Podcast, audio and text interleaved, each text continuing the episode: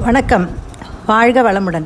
நான் உங்கள் மாலா கிருஷ்ணமூர்த்தி இன்றைக்கு நான் பேசப்போகும் தலைப்பு சேற்றில் மலர்ந்த செந்தாமரை போல். செந்தமிட்டேன் மொழியாள் நிலாவென சிரிக்கும் மலர் கொடியாள் செந்தமிட்டேன் மொழியாள் நிலாவென சிரிக்கும் மலர் கொடியாள் பைந்தமிழிதழில் பழரசம் தருவாள் பருகிட தலை குனிவாள். காற்றினில் பிறந்தவளோ புதிதாய் கற்பனை வடித்தவளோ சேற்றினில் மலர்ந்த செந்தாமரையோ செவ்வந்தி பூச்சரமோ இவள் செந்தமிழ் தேன்மொழியாள். தன் காதலியை சேற்றினில் மலர்ந்த செந்தாமரையோடு ஒப்பிட்டு பாடுகிறார் பழைய படம் ஒன்றில். சமீபத்தில் ராமகிரி என்ற ஊருக்கு சென்றிருந்தோம். அங்கு நந்தியோட வாயிலிருந்து தண்ணீர் வந்து கொண்டே இருக்கிறது. பைரவருக்கு விசேஷம் அந்த கோவிலில் அங்கு கோவிலுக்கு அருகில் ஒரு குளம் உள்ளது. தாமரை பூக்களோடு அந்த குளம் மிகவும் அருமையாக இருந்தது. நான் குளக்கரையிலேயே அந்த பூக்களின் அழகில் மயங்கி உட்கார்ந்து விட்டேன். தண்ணீருக்கு மேலே தாமரை சிரித்து கொண்டிருந்தது. அந்த பூவின் உயரம் என்ன? இரண்டு அடி இருக்குமா? அல்லது நாலு அடி இருக்குமா? என்று யோசித்தேன். பளிச்சென்று புத்திக்கு ஒரு விஷயம் பொறி தட்டியது. தாமரைக்கு ஏது உயரம்? தண்ணீரின் உயரம்தான் தாமரையின் உயரம். தண்ணீர் இரண்டு அடி இருந்தால் தாமரை அதற்கு மேல் நிற்கும். இருபது அடியாக இருந்தால் அதற்கு மேல். அவ்வளவுதான். இப்போது நம்முடைய வாழ்க்கையின் உயரம் பீக் அதாவது உச்சம். என்ன?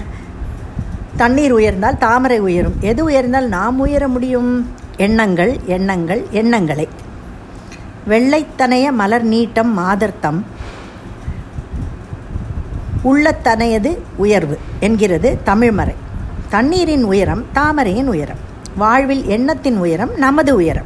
உயர்ந்த வாழ்வில் எண்ணத்தின் உயரம் நமது உயரம். உயர்ந்த எண்ணங்கள் உள்ளவர்கள் உயர்வதை கடவுளாலும் தடுக்க முடியாது. தாழ்ந்த எண்ணங்கள் உள்ளவர்கள் சரிந்து விழுவதை எண்பது அடி கட்ட கட்டவுட்களாலும் சரி செய்ய முடியாது. மகாபாரத கதையில் கர்ணன் மனிதன் கண்ணன் கடவுள். கடவுளாகிய கண்ணன் மனிதனாகிய கர்ணனிடம் கையேந்தினான். ஏன்? அர்ஜுனனுடைய அம்புகளால் கர்ணனை கொல்ல முடியவில்லை. அவனது தானங்களின் புண்ணிய பலன் அவனை காத்தது. மரணத்தையும் தானமாக அவனிடம் யாசிப்பது என்று கண்ணன் தீர்மானித்தான். கர்ணா நீ செய்த தானங்களால் வந்த புண்ணியங்கள் அனைத்தையும் எனக்கு தா என்று ஏழை அந்தணன் வடிவில் வந்து யாசித்தான். வந்திருப்பவன் மாயக்கண்ணன் என்று புரிந்து கொண்டு கடவுளே நம்மிடம் கையெந்துகிற போது மறுப்பது எப்படி? என்று மகிழ்வுடன் செய்த புண்ணியத்தின் பலன் புண்ணியத்தின் பலன் கேட்டாய் நான் செய்த செய்யப்போகும் புண்ணியங்கள் யாவும் உனக்கே என்று தாரை வார்த்தான் கர்ணன்.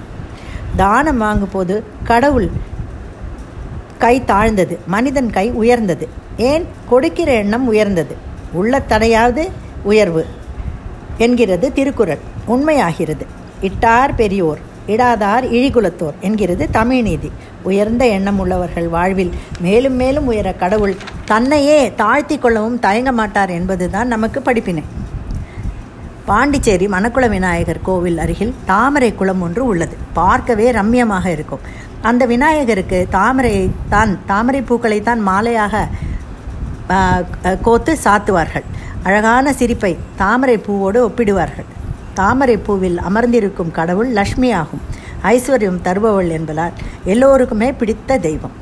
இந்த உலக வாழ்க்கை ஒரு ஓட்டப்பந்தயம். ஏன் ஓடுகிறோம்? எதற்கு ஓடுகிறோம்? என்று நின்று யோசித்தால் நம்மை பின்னுக்கு தள்ளிவிட்டு பல பேர் முன்னால் ஓடிவிடுவார்கள். அதனால் எண்ணங்களை தண்ணீருக்கு மேலே தாமரையைப் போல மேலாக வைத்தல் வேண்டும். நன்றி வணக்கம்.